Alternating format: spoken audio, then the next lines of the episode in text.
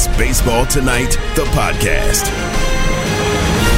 This is the Baseball Tonight podcast for Monday, March 20th, 2023, and today will be better than yesterday. Sarah Abbott, Taylor Schwenk, Bruce Baldwin are all back in Bristol. I'm Buster Olney. I'm in Montana, but today all eyes will be on Miami, where the second semifinal of the WBC will be played. Roki Sasaki will pitch for Japan against Mexico. Jeff Passan talked last week on the podcast about his dominance as a great piece on ESPN.com today. Uh, and the winner of that game will face the team from the U.S., which blew out Cuba last night with help from Trea Turner. And he swings and unloads to left field, back to the same spot. He hit the grand slam. Gone! The final score on Sunday was 14 to 2, and that game was made possible for the U.S. by what happened on Saturday night when the United States played Venezuela in a wild and crazy game of lead changes. The U.S. trailed when Turner came to the plate with the bases loaded. Here's the 0 2. Swinging a fly ball.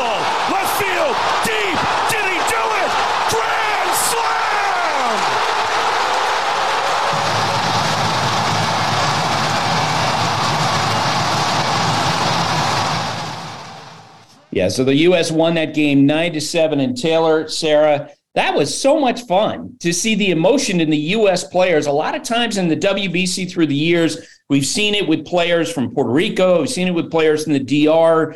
Uh, to see it from the U.S. players is pretty cool. What'd you think? Oh my God. Absolutely incredible. I mean, what a spot. What an atmosphere. And these guys love playing playing with each other. I think Nolan Arenado said that he loves playing with Trea Turner. I mean, that's it's cool to see these guys, you know, slap together even for just a couple games and, and really enjoying it. And I, I think we've hit like a turning point with the WBC. Like everyone is enthralled, including this podcast. Yeah. Sarah? Yeah, it's been so much fun to watch. And, you know, USA, baby, all day, every day. Patriot, let's go. so I'm really fascinated by Trea Turner now going into this year, joining the Phillies, being part of this incredible lineup. You know, I had my idea about who would be the National League MVP pick, but now I'm kind of I'm kind of wondering Trea Turner with four home runs in the WBC. Hot Ticket is brought to you by Vivid Seats, where you earn rewards with every purchase. Vivid Seats rewards is your ticket to more tickets. Vivid Seats, life happens live. And look, the WBC has been a ton of fun, but obviously, after what happened to Edwin Diaz last week and after what happened with Jose Altuve over the weekend, there's also a separate conversation about how teams feel about this. Here's Jose Altuve facing Daniel Bard on Saturday night. The 1 2. Altuve hits the dirt after he was hit by the pitch. Venezuela has loaded the bases. Not what you want to see. Just not knowing where the ball's going right now for Daniel Bard, and they're checking to see if the reliever is going to be ready.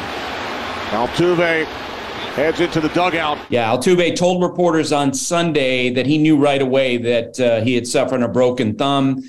Uh, he's going to have surgery later this week after his swelling goes down, but it looks like he's going to be about out about eight to ten weeks. Um, since the last podcast, Buck Showalter spoke with reporters about the Diaz injury, which completely changes his bullpen. Would you prefer to have one guy, or, or could you go committee? We'll shake that out as we go. Okay. And we've got some good options, and uh, um, you know, we'll let the game kind of dictate, uh, and you know what the rest of the spring has in store for us. Get a better grip with it. But uh, like I said, most of our thoughts right now is with Edwin. I know it's been tough on him and his family. You know, Evan's very, he's very excited about being with us this year.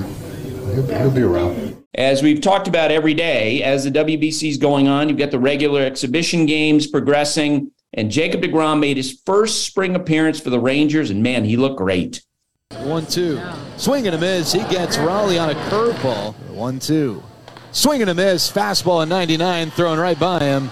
And in DeGrom's first inning as a Ranger in Cactus League play, he collects a couple of strikeouts, puts up a zero. Robbie Ray of the Mariners also had an excellent day facing the Chicago White Sox. Cut on and miss, dropping down to a knee on a vicious slider. right through 95 mile an hour heat. Robbie Ray struck out nine members of the Chicago White Sox lineup over four scoreless innings. Now, in addition to that injury to Edwin Diaz, the Mets had a scare over the weekend with Brandon Nimmo, their center fielder, kind of went to the ground awkwardly. He has a right knee injury. He talked with the reporters about that.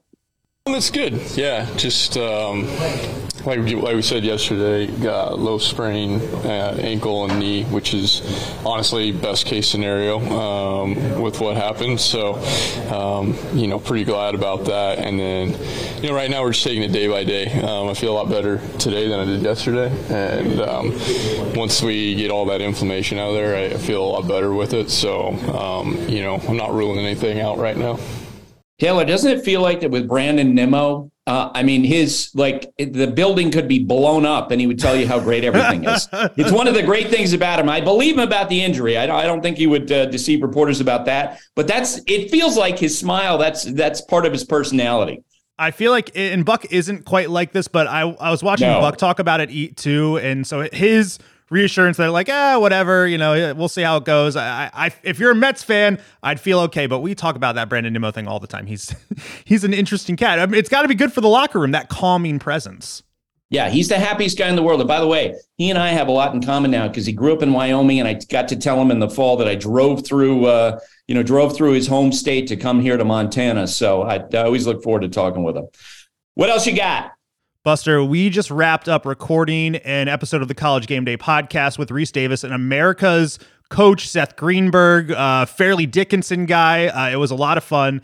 Um, Pete Thamel, unfortunately, away on business. And so I'm going to put that podcast out after we're done with this show. We're going to do another show previewing the Sweet 16 this week. And I have to shout out Sarah Abbott for absolutely killing it this weekend. She did two late night podcasts with the guys, uh, her and Bruce Baldwin. Uh, quality content, much needed, and uh, so applause for Sarah here. I'm just offering that. Oh, I, th- go, I thought that was going to be all about brackets because I got to tell you, like I'm involved in this bracket that started by my son Sarah. Mm-hmm. His percentage, okay, where he ranks at ESPN is 99.7%. All eight of his final eight teams are still in the still alive. What? So I, I cut him off. Like I'm just telling you, you can pay for the rest of your college. the NFL schedule drops this week, and you can be there to catch all the action live and in person with Vivid Seats. Experience every touchdown, every tackle, and every eye popping play of your favorite team. And to kick it off, Vivid Seats, the official ticketing partner of ESPN, is offering you $20 off your first $200 ticket purchase with code BASEBALL. That's code BASEBALL. Download the app or visit vividseats.com today. That's vividseats.com today, code BASEBALL. Vivid Seats, experience it live. We're driven by the search for better. When it comes to hiring, the best way to search for a candidate isn't to search at all. Don't search, match with Indeed. If you need to hire, you need Indeed. Indeed is your matching and hiring platform with over 350 million global monthly visitors, according to Indeed data, and a matching engine that helps you find quality candidates fast. Ditch the busy work. Use Indeed for scheduling, screening, and messaging so you can connect with candidates faster. And Indeed doesn't just help you hire faster. 93% of employers agree Indeed delivers the highest quality matches compared to other job sites, according to a recent Indeed survey. Join more than 3.5 million businesses worldwide that use Indeed to hire great talent fast. And listeners of the show will get a $75 sponsored job credit to get your jobs more visibility at Indeed.com slash Buster. Just go to Indeed.com slash Buster right now and support our show by saying you heard about Indeed on this podcast. Indeed.com slash Buster. Terms and conditions apply. Need to hire? You need Indeed. Zero, zero, nine, six. This is The Numbers Game with Sarah Langs. Sarah Langs, reporter producer for MLB.com. Sarah, you're down in Miami. How you doing?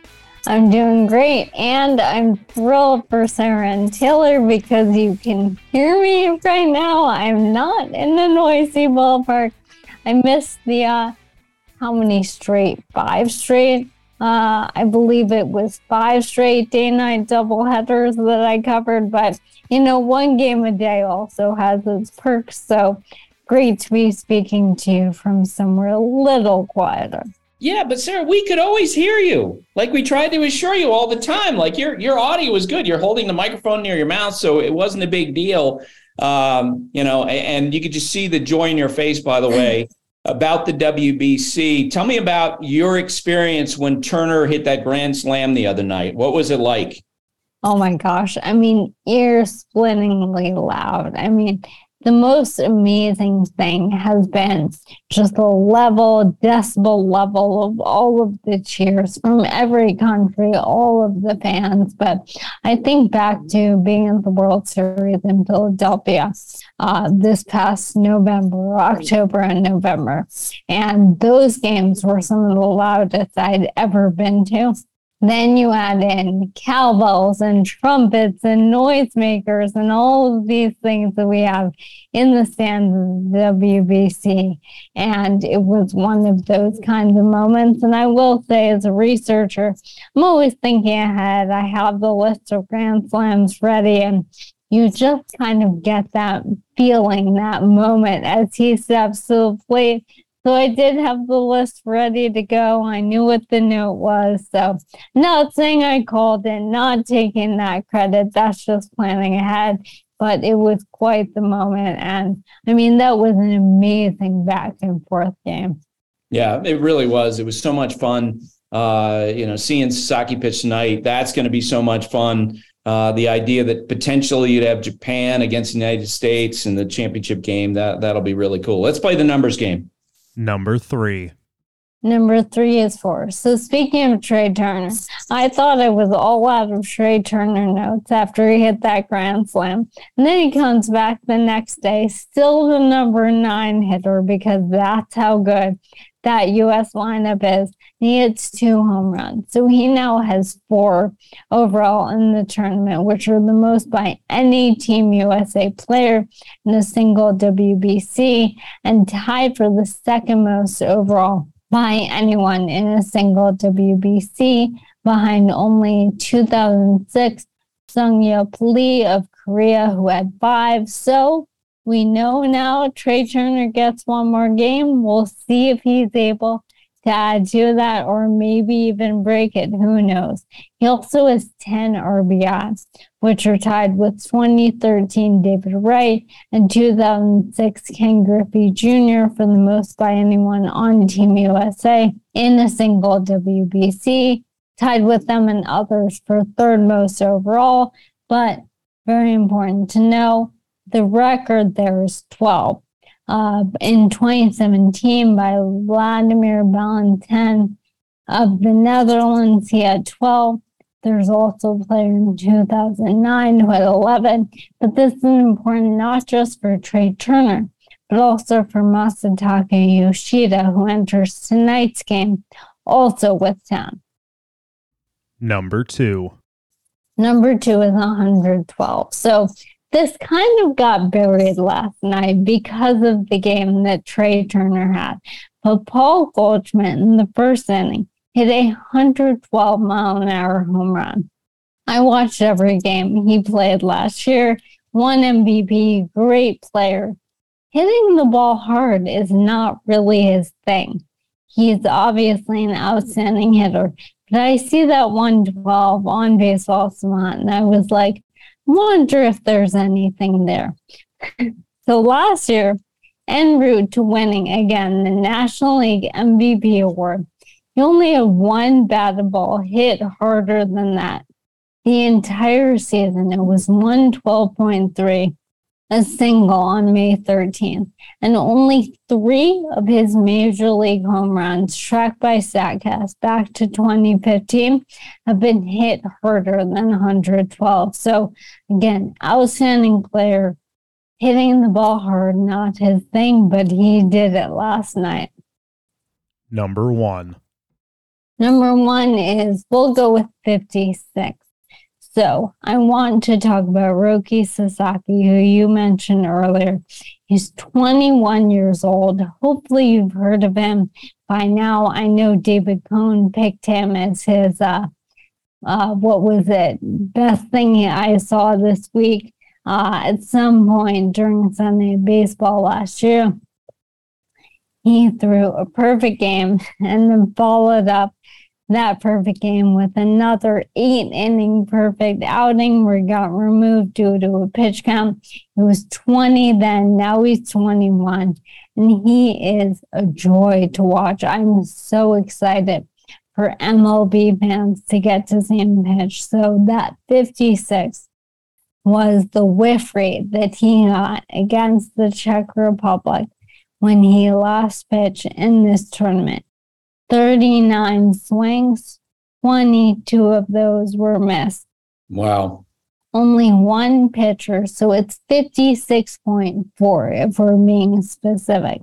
Only one pitcher has induced a whiff rate that high, getting at least 35 swings in an MLB game since the start of 2020. And of course, it was Jacob DeGrom of in course. August of last year at 59.5. And the other thing that's very, of course, Jacob DeGrom with him. He threw 21 pitches at at least 100 miles an hour in that game. He averaged 100.1 on his sinker. So here's the full list of starting pitchers with at least 2,100 mile an hour pitches in the MLB game since wave tracking, which goes back to 2008. Hunter Greene seven times, of course. Jacob DeGrom twice, Noah Syndergaard twice, and then Nathan Eovaldi, Jordan Hicks, and James Paxton. So get ready for swings and misses and amazing velocity. All right, so I'm going to give you the power. Uh, you know, as you know, a lot of coming out that everyone. I think WBC has been very popular, and there's also conversation about these injuries, which are going to have impact on on two major contenders.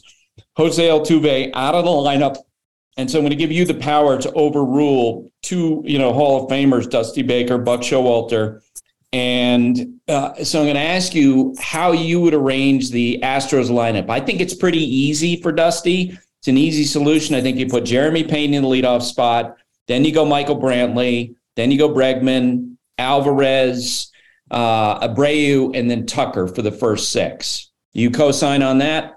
Absolutely. I was going to say Peña at leadoff. You know, he had a good rookie season, but we saw the star he can be in October and into November. I'm expecting a huge year from him. And I think getting that experience will be really, really good. I think that, I mean, even without Altuve, that is a really deep lineup. And I mean, Dusty Baker cannot mess that up, as you said, Hall of Famer, and really, really good players, top to bottom. Plus, you shared the dais with Jeremy Peña at the baseball writers dinner. You know, so he's your good friend. Uh, and then Buck Showalter, he of course, you there's no way you can replace Edwin Diaz uh, and, and, how dominant he was. How would you handle the closer uh, based on the players they have now? And let's, I mean, let's face it, Billy Eppler will be looking for relief pitchers all year. Yeah, I mean, it seems like right now the best uh, case scenario for them is to go with Adam Ottavino to start. He has that experience. He can certainly be that guy. Uh, they've had other injuries lately. I mean, I think if it was two weeks ago, you might have said, hey, Bryce Montes de Oca, who throws really hard, maybe he could be a guy who could work because he has that arsenal, that repertoire. Of course, he had a stress reaction in his elbow, which came out just a couple days before the Diaz injury. But as you said, it's very hard to look at that bullpen and not think there will be some move at some point if they need it, not just because of the Diaz injury, but also Brooks Raley and as I said, Montes de I think there are a lot of people who there's a very vocal Twitter fan base for Tylor Megill.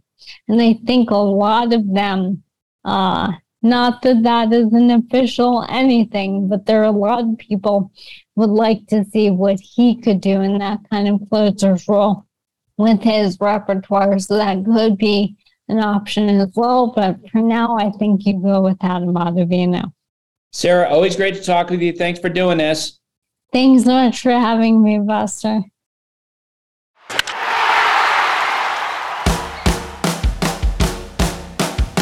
San Diego Padres.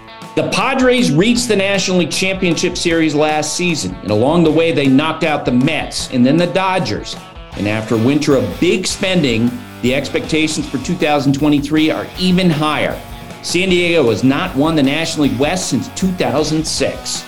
Newcomers. San Diego chased Trea Turner and Aaron Judge without success and then turned to Xander Bogaerts, landing the longtime Boston player with an offer that exceeded the Red Sox proposal by 75%, a total of $280 million. He'll apparently bat cleanup behind Fernando Tatis Jr., Juan Soto, and Manny Machado. The Padres also signed Matt Carpenter, who had a resurgence with the Yankees last year, and Nelson Cruz, hoping they can squeeze a little bit more production out of the 42 year old who had a 337 slug slugging percentage last year. San Diego added Seth Lugo and Michael Wacha to its pitching staff. Did we mention the Padres spend big? San Diego's payroll is expected to be the third highest in the National League behind that of the Mets and Phillies, and their financial commitments after the 2024 season, after 2024, are 1.01 billion. Gone, but not forgotten. Jurickson Profar, a good player for the Padres, moved on via free agency, signing with the Rockies over the weekend for $7.5 million. Sean Manaea, Mike Clevinger, Wil Myers also moved on via free agency. The X Factor.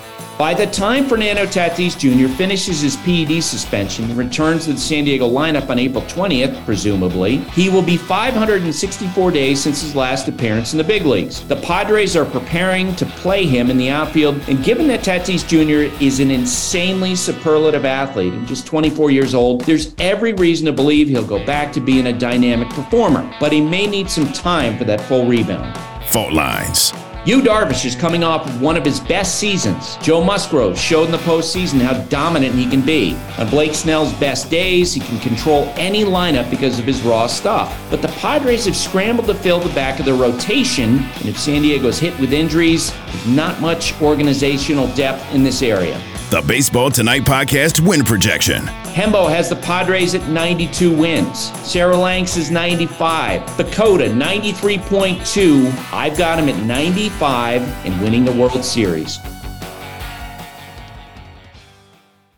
You can now stream the most MLB games on DirecTV without a satellite dish. Yes, the clutch hits, the strikeouts, grand salamis, web gems, with nothing on your roof. So, whoever's up there, whether it's roofers, Santa, birds, old timey chimney sweeps, moody teenagers, thrill seeking raccoons, you name it, they won't find a satellite dish.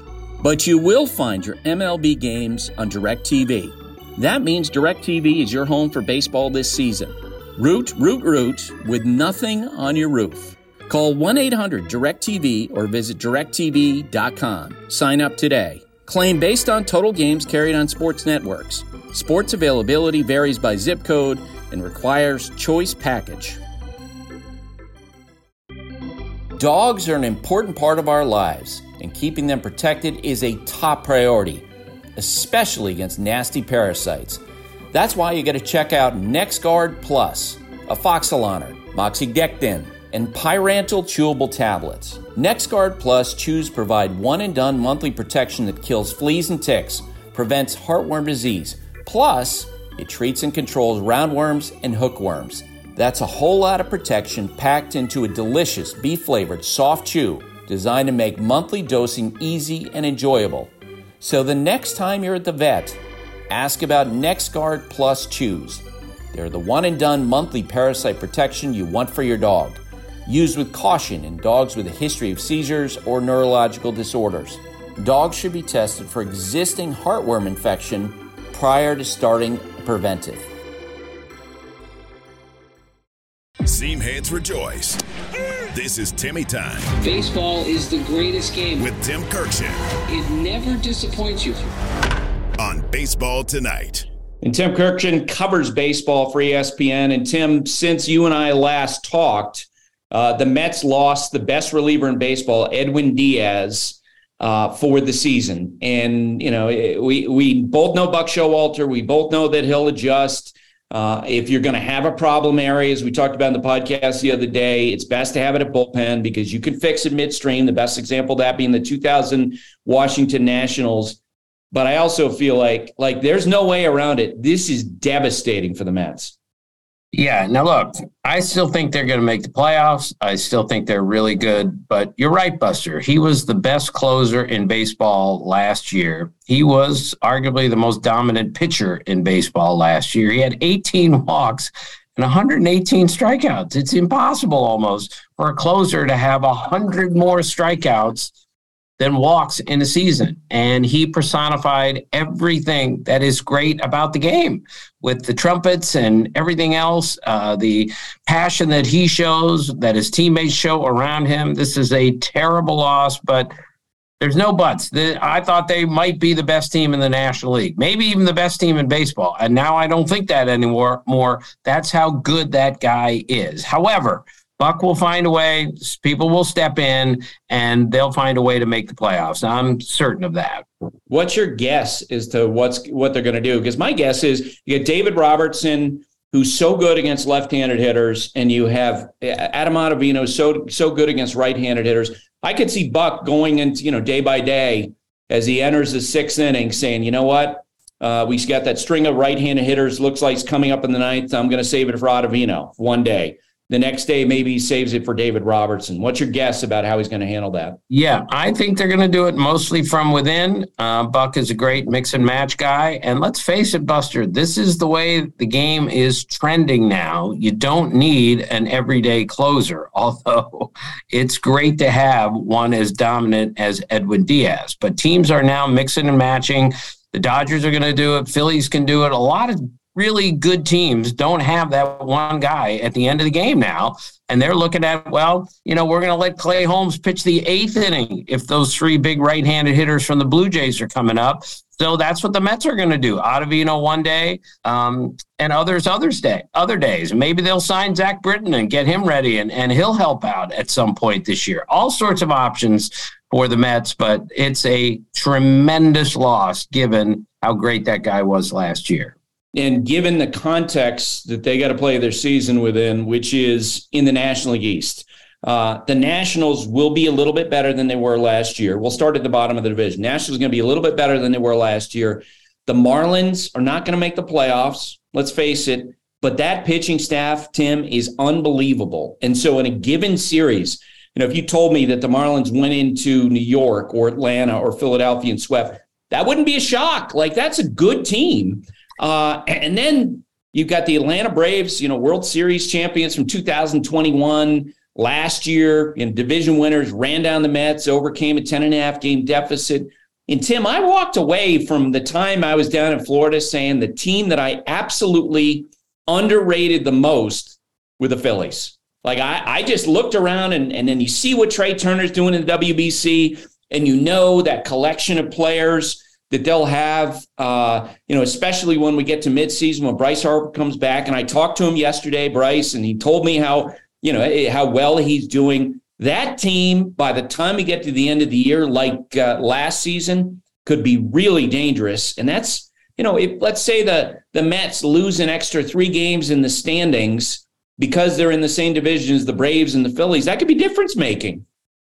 Absolutely. And look, I've been wrong so many times on preseason predictions, but I never underestimated the Phillies, especially since I spent so much time around them in the playoffs last year. The the vibe in the room was unlike anything I've felt in a long time, not just in Philadelphia, but anywhere. That's how good it is inside that clubhouse. The way with with born leaders like Kyle Schwarber and the rest, they're going to get Harper back at the All Star break. The Andrew Painter injury did not help things, that's for sure. But they are still loaded. They they uploaded that bullpen in the in the offseason. Rob Thompson's got a great handle on that team. The players love him. Look, I'm pretty sure the Braves, Mets, and Phillies are all going to make the playoffs. It's yeah. impossible to make that prediction here in March, but I feel very strongly that all three of those teams are going to be playing in October. So tell me what you've loved about the WBC this year. Well, I'm sorry, Buster, but I've loved all of it. Look, I understand how many bad things have happened. Edwin Diaz, Jose Altuve, but aren't we here, Buster, to show a little passion, to show a little energy, and to really care about something? These players really care about playing in the WBC. And anyone who tells you they don't care hasn't been watching or hasn't been to any games. Well, I went to three games, Buster. It is a completely different atmosphere than you see at some big league ballparks. I saw the USA play Great Britain. They, they expected 15,000 people to show up. 39,000 people came to that game in, in Phoenix. I walked through the streets right near Chase Field. And it was like Mardi Gras there when Mexico and Colombia had just finished their game. The, the passion, the energy was fantastic. So, look, there's no good time to play the WBC, okay? But this is the only time that you can do this. You can't do it after the season. You can't do it at the All Star break. This is it. We have to deal with this, and problems will come out of it. But if you haven't enjoyed watching these games, then you simply don't care about baseball as much as you should, because I have been enthralled by it. I can't wait for tonight. Roki Sasaki, uh, you know, 21 years old, one of the best starting pitchers in, in the world. He's going to be so much fun. And Tim, here's my fun fact for you. Uh, the manager of the WBC team for Mexico, Benji Gil, uh, I covered him as a high school player at Castle Park High School right. in San Diego. You remember Jose Silva, who was a high draft pick for the Pittsburgh Pirates? I right. covered a game that the two of them pitched against each other. And so watching Benji, and who's a great baseball mind and right. seeing what here's doing Team Mexico. I'm fired up for this tonight. Yeah, tonight's going to be great. And I don't care who wins. I'm not rooting for anything, but imagine if Japan wins tonight and tomorrow night they play the United States. I mean, come on. Please, let, let's understand how great a moment that will be because just look at Mike Trout play these games. Just look at the the look on his face when they win a game. I I know that Mike Trout texted someone on the first day of spring training and said, This feels like the first day of school. That's how excited he was, not just about the Angels and where they might be going, but he also knew he's playing center field for the USA, and that really mattered to him. Yeah, so I've tried to, and I talked to Jeff about this the other day. Try to give this is right in the aftermath of Diaz injury. I think this is a case where you can understand all perspectives. You know, this sort of reflexive I, was shocked at sort of the wave when initially the people are saying the WBC is stupid, you have to stop it. I'm like, no, I don't agree with that at all. And I also don't agree with the people who are like, get over it. It's not a big deal. If players get hurt, players get hurt all the time. Because I don't think that's respectful. The team's perspective in this, Tim, where they have in with each of the 30 major league teams who contribute to this, they have jobs on the line. This is a big deal. And I've been trying to figure out a a way to describe the perspective of uh, uh, you know a general manager, a manager of one of these major league teams who you know has it sees a player go down like at Edwin Diaz. And I, and I the, the you know one of the ways I've thought about is imagine you know if you had a car you really liked and your neighbor's like, "Can I borrow your car?" And you're like, "Okay." And he wrecked the car. It doesn't mean that the neighbor did anything wrong, and it doesn't mean he he, he but you can understand the angst of the owner. You can under, understand the angst of the general manager, the manager. Like, great, the car was wrecked. Uh, you know, the player was injured when I wasn't in control, and that hurts. Like it hurts these uh, you know teams, and, and that's why. Uh, while I, the WBC will absolutely go on, and you love the enthusiasm about it, you also, I think, got a feel for the teams in this case. Yeah, completely different subject, Buster. But I loaned my leather basketball in college to a guy on the other side of the dorm because he wanted to go play. As we know, a leather basketball is the greatest feel in the world if you love the game. So he takes my leather basketball and takes it outside and plays on the outdoor court with my leather basketball, which at the time was pretty darned expensive for a college student. And he just had no idea that you cannot use this ball outside.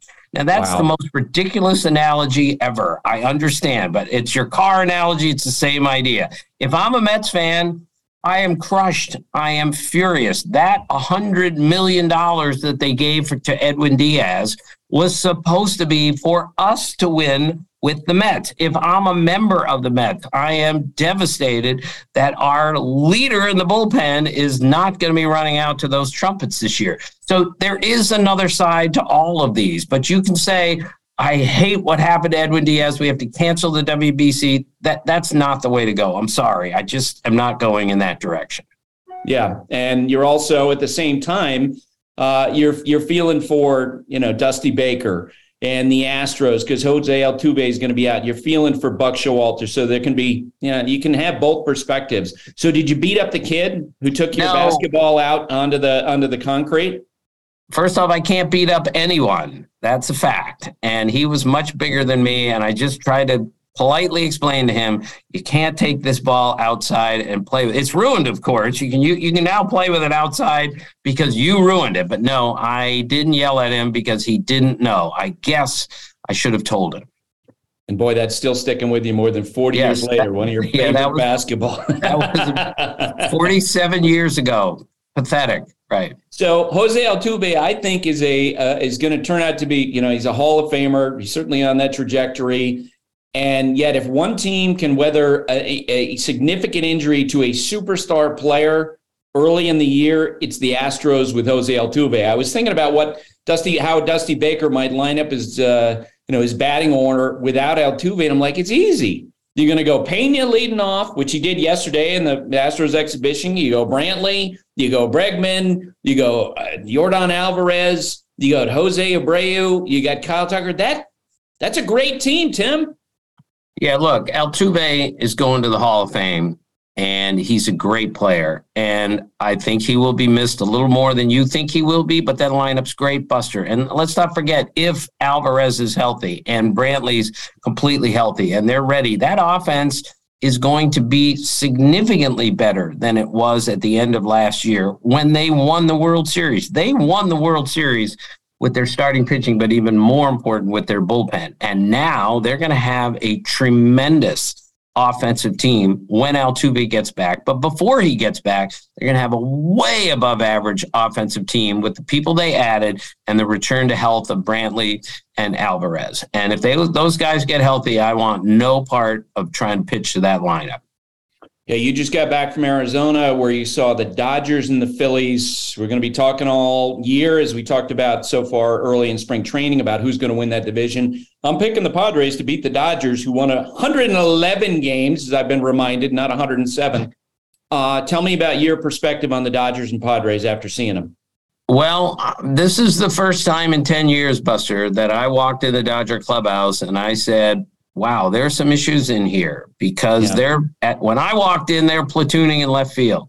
They're platooning in center field. They weren't sure about a few things in the infield, and their starting rotation looked a little thin. And I wasn't positive who their closer was when I left. Those are all significant issues for the Dodgers, and I was just not ready to see how thin that team is right now. Now, they're going to win. They're going to go to the playoffs. I'll bet my house on that. And they can win the division again. You don't win 111 games and then suddenly drop to 84 wins. That's not happening. But I think Padres are better than they are right now. I looked at that Padre lineup. I looked at Joe Musgrove. If he comes back and he's healthy, their starting pitching is really good.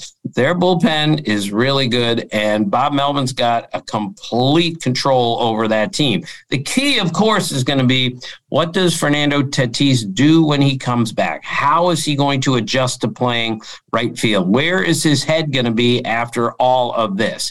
If he's 100% ready to go offensively and can find a way to play right field, look at the first five in that order and tell me how you stop that. That's how good the Padres could be. So, what I'm hearing from you is that in some respects, after what we talked about with the National League East, in some respects, I think you and I would both agree on all six teams who, that are going to make the playoffs in the National League.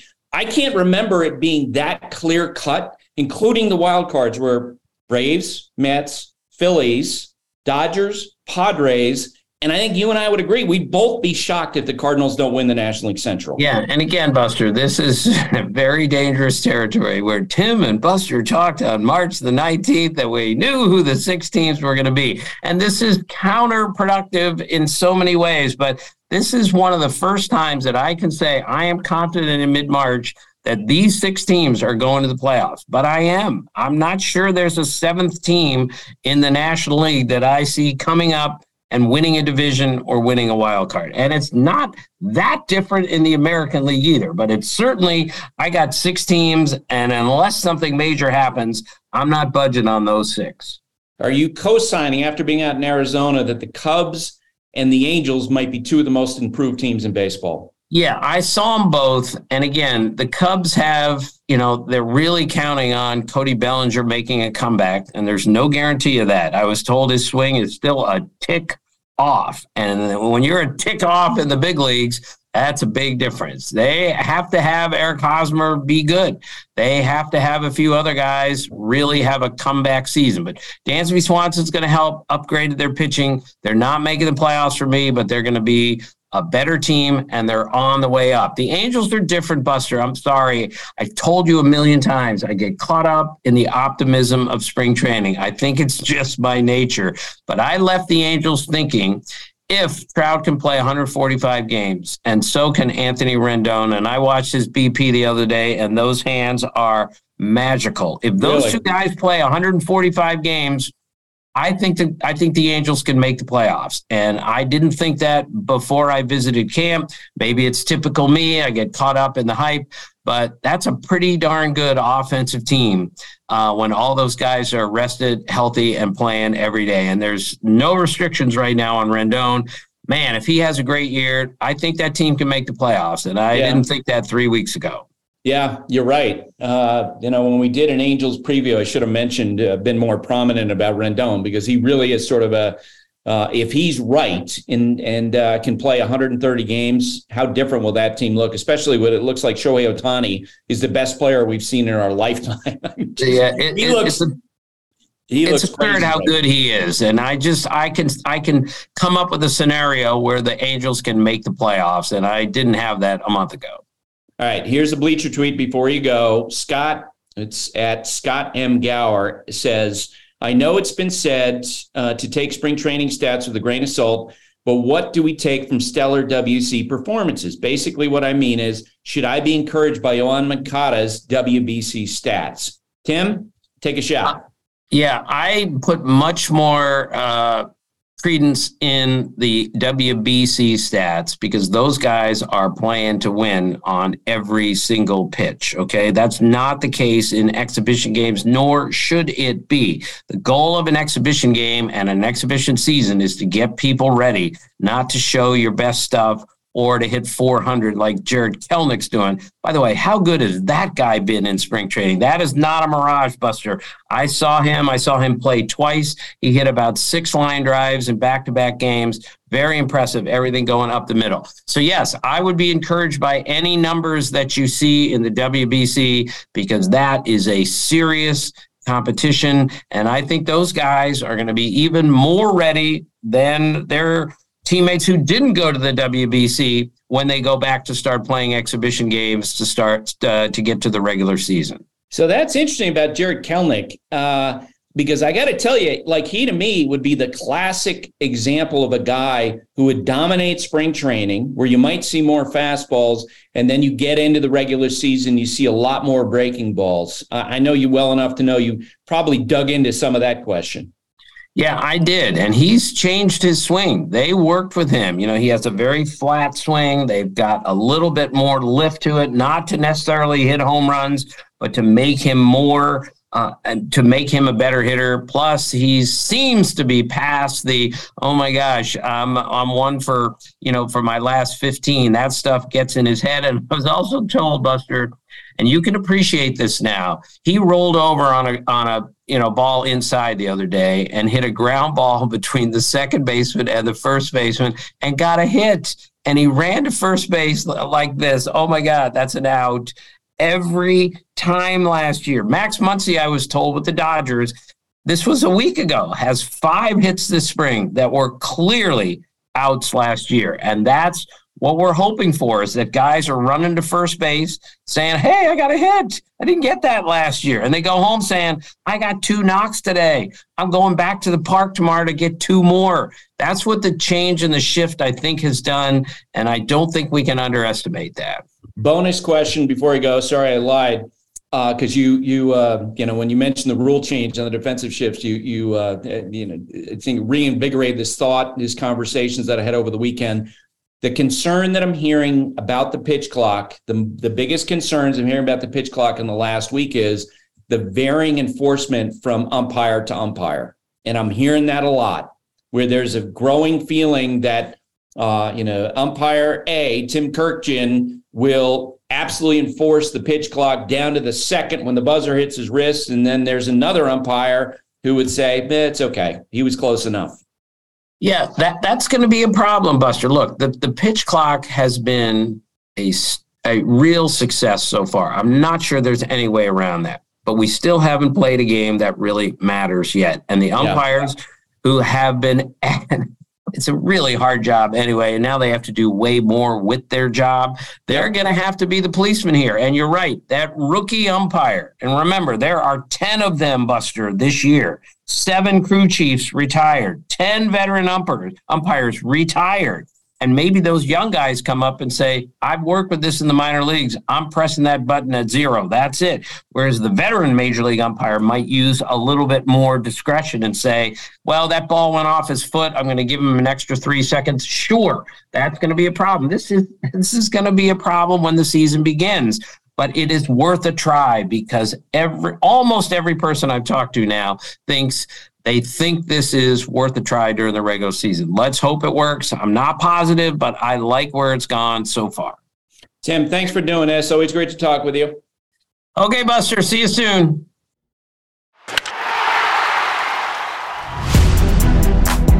Pittsburgh Pirates. The Pirates went 62 and 100 last season and finished in fourth place in one of baseball's worst divisions. Given Bryan Reynolds' trade request made during the winter, it's likely that the most discussed topic of the upcoming season will be whether Pittsburgh will deal its center fielder. Newcomers. The Pirates signed 43 year old Rich Hill, friend of the podcast and baseball's oldest player, to augment their rotation. Pittsburgh also added veteran catcher Austin Hedges and first baseman Carlos Santana. But the big winter move was the signing of Andrew McCutchen, who won the MVP award for the Pirates a decade ago. This would be a nice bookend to McCutchen's career breakout star. Oneil Cruz is set to begin his first full season in the big leagues with work to do. He can hit for power, he can run, and he might have the best arm of any shortstop in the big leagues. But his on base percentage last year was 294. In 87 games, Cruz had 126 strikeouts and 28 walks. Cruz is 24 years old, and if he can just be a little bit more patient at the plate, he could realize the extraordinary potential that evaluators have seen in him. The X Factor. Reynolds has rejected the Pirates' overtures to sign a big deal. You could blame him after the big money that was thrown around during the most recent winter. But it will be crucial for him, and for Pittsburgh for that matter, that he gets off to a strong start to enhance his marketability. After June 9th of last season, Reynolds' slash line was 287, 369, 503. The Baseball Tonight podcast win projection. The expectations are for the Pirates to take a big jump. Dakota projects 72.2 wins. Hembo says 71. Sarah Langs and I agree 70.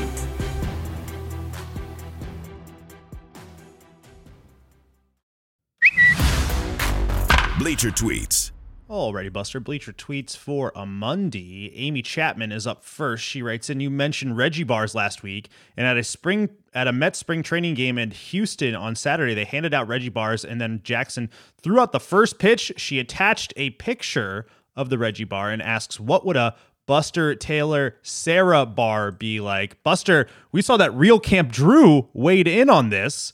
Um, bad producing here. I don't have it right in front of my eyeballs, but I, I do. I've got it. You, I've got it. Read I'll read it? This is the, the yeah. tweet from uh, Drew Campbell in response to that. He said, because Buster mostly does the bulk of speaking, I'd say Buster is the nougat or gooey center of the candy. Sarah would be the chocolatey or sweet part of the candy. That would be Sarah Abbott, by the way. And Taylor would definitely be the salty part. What say you guys? I think that's accurate, Sarah. I think he nailed it. I'm just flattered he called me the sweet part. So thank you so much, Real Camp oh, Drew. oh, come on, Sarah. Really? Like it would be anything else, you know? You oh, should, oh my goodness. Sarah off mic is vicious. You got to be careful. Yeah, I can be I can be like a sour patch kid, you know, first they're sour, then they're sweet. So like I have We those. have never seen the sour part of you on this podcast. Let me just get that on the record. Okay. You and Sarah Langs are the same. Like every day, you're super happy. yeah. You know, uh, uh, you know, I always like to if I like if I was a dog, I'd be a border collie, and you guys would definitely be labs, like happy labs, like Quinny here, right? You and Quinny are the same. that is the biggest compliment I've ever received.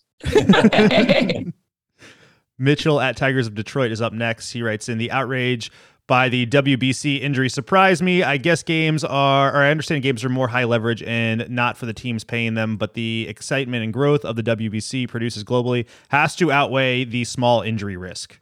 Yeah, so I'll let you guys, you know, weigh in. I, I've made my feelings known about this. You agree with what Tim and I were saying? Like Tim with the basketball, like it stinks. You know, when when you have a player, you can understand the team perspective, and you can understand why uh, when a player comes to them, hey, I'm thinking about doing the WBC, that the team wouldn't greet that with the total enthusiasm.